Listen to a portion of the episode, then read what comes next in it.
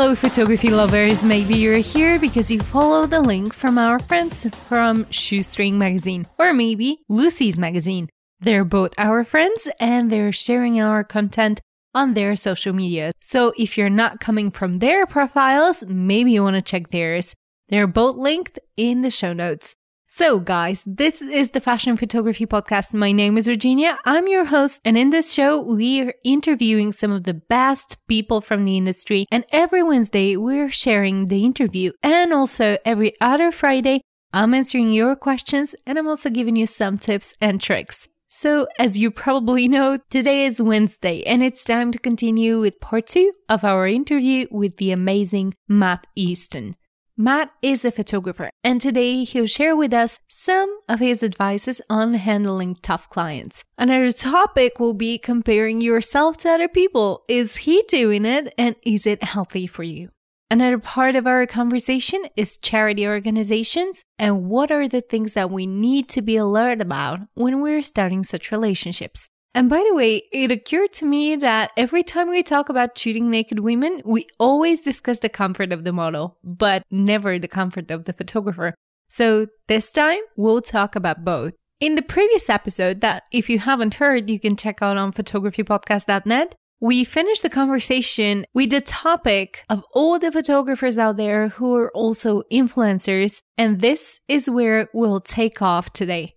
But before that, I want to tell you that if you want to support our show, you can do it on patreon.com slash photography podcast. For one, two, five, or ten dollars per month, you can receive something in exchange for your amazing support. So again, guys, patreon.com slash photography podcast. Thank you so much for your support and also for being here with us. It's time for a podcast. Mm, that's true. And also many photographers are going on this different direction where they're also showing themselves as influencers. Yes, exactly. That comes down to the client. When you've got photographers like Mario Testino or Mert and Marcus or David Sims or Steven Klein, you know, these big fashion photographers, they've become influencers because of the nature of their work. Since social media, Instagram, Facebook, people want to follow these photographers to see what work they're doing because they're constantly redefining the, the, boundaries of fashion and inspiring the youth of today. Just doing what they're doing, they've become influencers on social media by the amount of followers they've got. You know, I buy a photography book because I want to see the way a photographer will light something, but I also buy a photography book because I want to see into the life of that photographer. I want to see him sitting by the Chateau Marmont in LA with his his wife and and, and seeing his world because that's an attractive thing as well to feel like you get to know to somebody. I think you're right. People want to know the people that are working with. Exactly, yeah.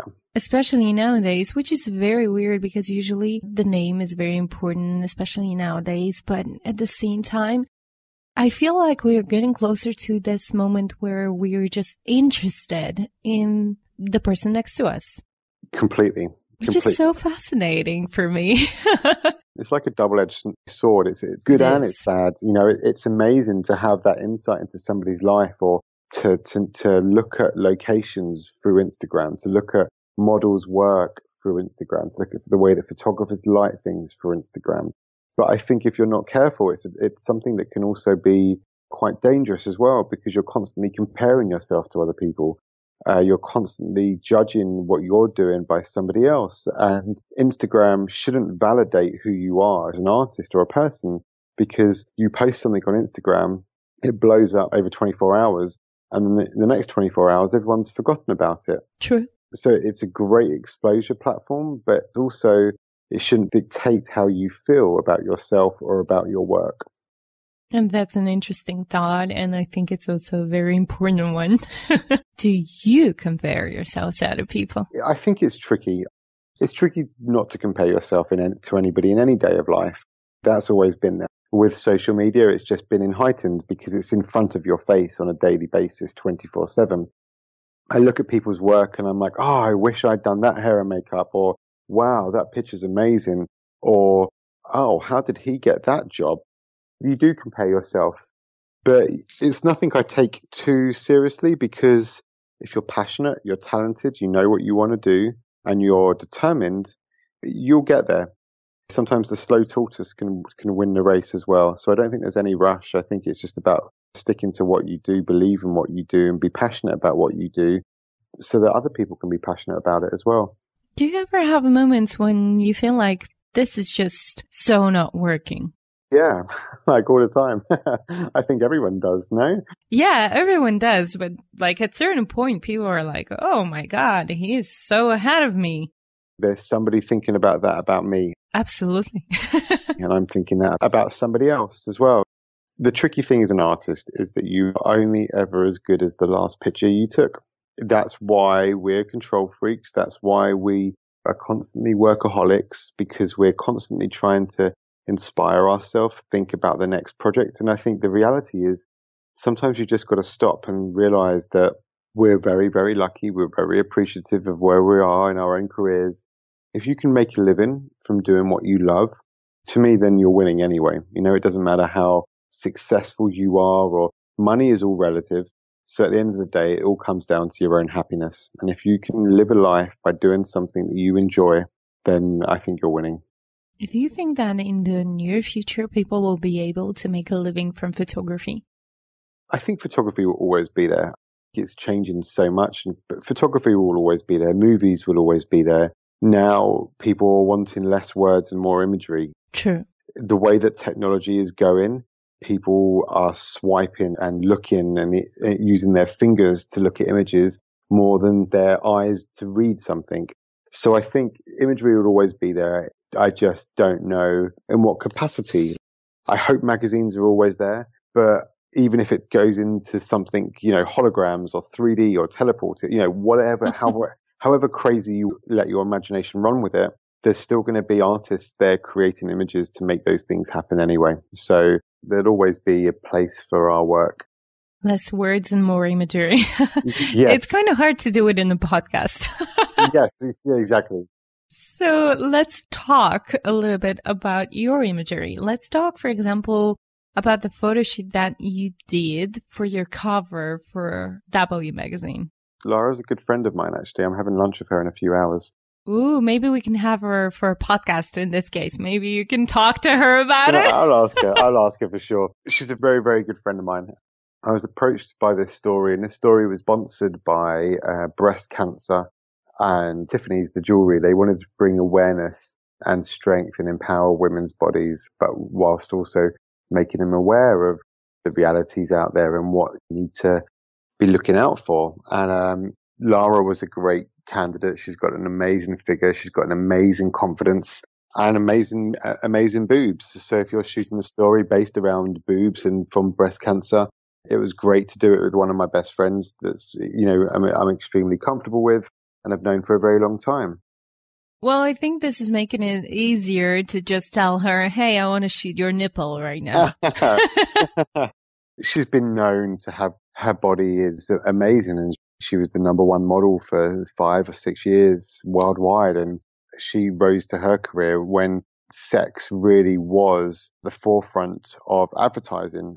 And she is renowned. Her face is a very sexual face. Her lips and her her teeth and everything about her. And from the time in her career where, where she really excelled was at a very sexual place as well. So she's very confident, very comfortable, and it's easy to get great images of Lara. We talk a lot about the comfort of the model when we're shooting naked people. Yeah. But we never talk about the comfort of the photographer. I, I'm not a diva. I'll make sure I'm comfortable some way or another. You can only ever be stressed if you're not prepared. So if you're prepared and you've got everything you need and you know what you're doing, then there is no stress. And if you're not stressed, then you're comfortable. So to me, it's, it's easy to feel comfortable. So the very first time you shot a naked woman, you were just so comfortable with it. yeah, I guess. I think the first time I shot a series of naked women, it's on my website. It's a series of uh, really big supermodels, uh, Irina Shayk, Anna Ewers, Kat McNeil, Jamie's in there. It was for a project. We got approached by a charity called Unitas, and Unitas works in preventing and stopping the kidnapping and sex slavery of young Eastern European girls. Anna Ewers and Mina were the chair of the board, and they wanted to do a photo shoot which was based around nude, vulnerable models empowering their bodies and letting people bring awareness to the fact that it's their body, it's their choice. So we shot this series of portraits all in one day. And so the girls would come in, there would be little conversation. I would make sure that they were comfortable, but before you knew it, we had got the shot and they were back out the door. And that series of work sold for $50,000 uh, and all procedures went to the charity, which was really amazing. And it's the charity that I'm quite close to and want to continue working with. And we've been speaking about exhibitions and other ways of raising money for the charity. That's so awesome. Actually, it's one of the topics that I wanted to bring up during the interview. So, is there something that you want to tell to the photographers that want to be part of a charity, but they don't know what to do right now? It's also quite sad as well that there's a lot of charities out there that aren't, you know, they make profit as well. So I think yeah. you've got to do your research. You've got to know where the money's going to. You've got to be passionate about the charity. And for example, this project, I had all the documentation from the charity and the procedures of where the money went to, the amount of, I had the facts. So I knew the amount of girls and children uh, that they had helped previously compared to the year before. And I could present all of this data to the model agents so they knew that they were putting their girls into a safe environment. Mm-hmm that was going to, actually going to do good um, because there are charities out there that they see opportunities for things to be done in, in a different way and it's always good to give back to charities. I think you've just got to make sure that the charity is something that is important to you and you can relate to or you you have a reason why you want to help that charity. And then you need to just make sure that you've got documentation on the structure of the charity to help you get the specific type of models you want or to just to cover your own back as well. You know, you don't ever want to be shooting for a charity without knowing where the images are going. Absolutely. Exactly. And in this particular case, you were shooting in the same place that you're used to, right? Yeah, it was my studio in New York.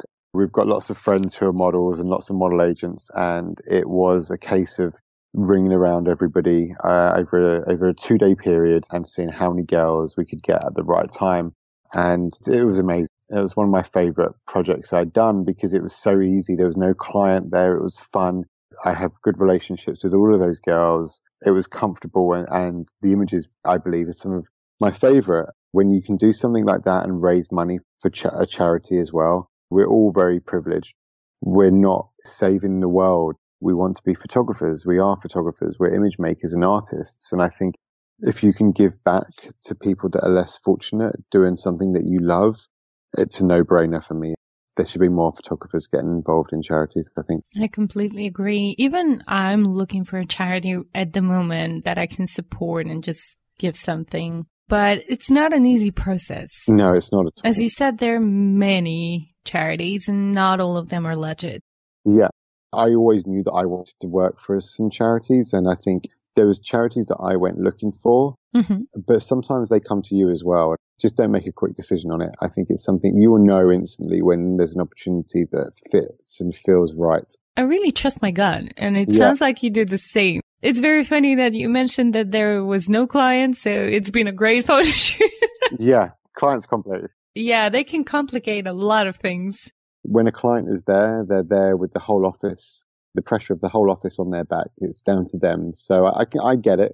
Clients make things harder by being on set, but it's their job. And as long as you've got good communication, it's fine. Do you have any other advices for handling tough clients? It's knowing your ability and having clear communication. I can do anything a client wants me to do. You know, I just need clear communication to make sure that I'm not wasting my time or the model's time and if you're wasting the model's time, the model will let you know because you'll be able to see it in their posture, in their face, in their energy. Mm-hmm. So I think, I think it's all down to clear communication from the start. You know, the way that I would usually do it is shoot a couple of pictures, show the client, this make sure they're happy with the direction. Then I kindly ask the client to vacate and then I will, you know, once we know we're on the right direction, then I like to clear the room and make sure it's just me and the model and the stylist. And just shoot as much as we can and make sure we know that we get the we've got the image before bringing the client back in. It is extremely important to know at the very beginning what you're doing. Yeah. For example, last week I had a case with a client when we started shooting and I was like, okay, is that the direction that we are going to? And she was like, well, I'm not quite sure. yeah. I was like, what? Seriously? I mean, is it because of the photography or because you're not sure? And she said, no, I'm just, I'm not very sure. My buyer is not here. So.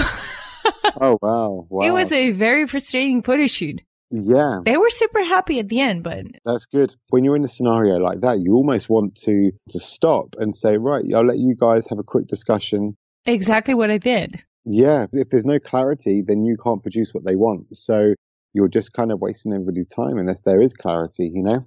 Yeah. We send the files to the the sellers. I'm sorry. I meant the sellers. Yeah. Before that. So we sent files to the sellers and they had to say yes or no. And then we were ready to continue. But before that, it was just, as you said, waste of time if I were just continue shooting. Exactly. Clients are not easy, not always, but no. there are some amazing clients. It's very important for me that you're constantly saying you need to be prepared. I was prepared for this shoot and so on and so on. So I definitely think that the fact that you're so aware of your light is giving you the chance to talk to your model and be clear with your client and your crew. Am I right? Totally. The most important thing for me in the morning is to know what you're doing because I think there's a lot of time that is underestimated. And I think that time in the morning where the model is sat in hair and makeup, uh, as a photographer, I want to be talking to the model, talking to the client, making sure that they feel comfortable around me, making sure that they know that they can ask me for anything or they can talk about a direction at any time. And while you're doing that, your assistants are setting up the lights. And that's something that you've got to, you know, you need to think about the night before and always be available for like variable change because things do change and you might want to mix things up, but you need a starting point. And it's important that when you're there in the morning, your assistants know how to set up your cameras, know how to set up the lights that you want, set up the computers in the digital station so you can spend your time talking to a model and sitting there having a cup of tea with her while she's having her hair or her makeup done, talking to the clients and looking over the reference board. So you have to know where you want to start or a starting point for your assistants to help. Um, so it's all about preparing beforehand. You were working as an assistant for quite a long time and now you're having assistants. So yes, yeah. I'm wondering what was the thing that you were demanding from your assistants once you were hiring them? I believe you can teach anybody anything. So what I require is someone that has a basis of knowledge, but is hungry. I enjoy teaching somebody, but I don't enjoy teaching somebody the same thing twice. it's somebody that is hungry and has the ability to learn and listen. If you want to learn something and somebody tells you it, that's enough for you to go away, understand it and remember it. So I don't really like wasting time and telling people things more than once. But the other thing is that really important to me is someone that's humble and respectful because if you're spending a lot of time with them, you've got to like them as a person. Uh, regardless of their qualities as an assistant, you have to like them and trust them as a person that's what I look for the most. You know, it's very funny. The very first time I went to assist continuously just one photographer, I remember she came to me and said, I'm going to show you everything in the studio. I'm going to show it once. Yeah. If you need to, I'm going to show it to you twice. Yeah. But if I have to show it to you the third time, I'm just going to point the door. Yeah. And I was like, okay, definitely, totally. I assisted for three years and then I had to explain where's everything in the studio. Yeah, exactly. Yeah. And that's the thing. Assistants are, you're given that amount of trust to that photographer's life.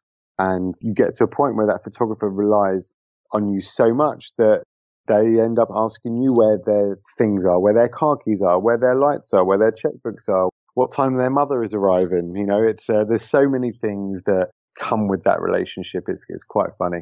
I know that everyone that is listening to the show right now, but have also took a look at your website. They already know who you've been assisting. Yeah. Do you want to share it right now for the people that are first listening to the podcast? uh, yeah, I assisted lots of people. I spent seven years assisted in Mert and Marcus. But before then, I was working with people like Annie Leibovitz or Miguel Reveriego. And I loved assisting, um, but I really wanted to learn and give my life to a photographer to learn as much as I could do in the shortest period of time.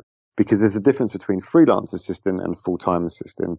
When you're freelance assistant, you see lots of different photographers and lots of different ways of working, but you don't necessarily get to know the clients or see how they deal with work in post production or selects. You just see the nine hours on set and I had an opportunity to assist Mert and Marcus. That was one of the best experiences of my life. I'm still in very good contact with them and they're very supportive. And in that seven years, we had days where we were shooting 30 days a month in different cities, flying on different red eye flights, different clients, learning from the best start styling, the best hair, the best makeup, seeing the best models, the best celebrities in the world and things were really being done to such a high standard that it was the best training and the best education I could have possibly had for my own career. Well, I'm very, very sure that everybody wants to know how that just happened to you.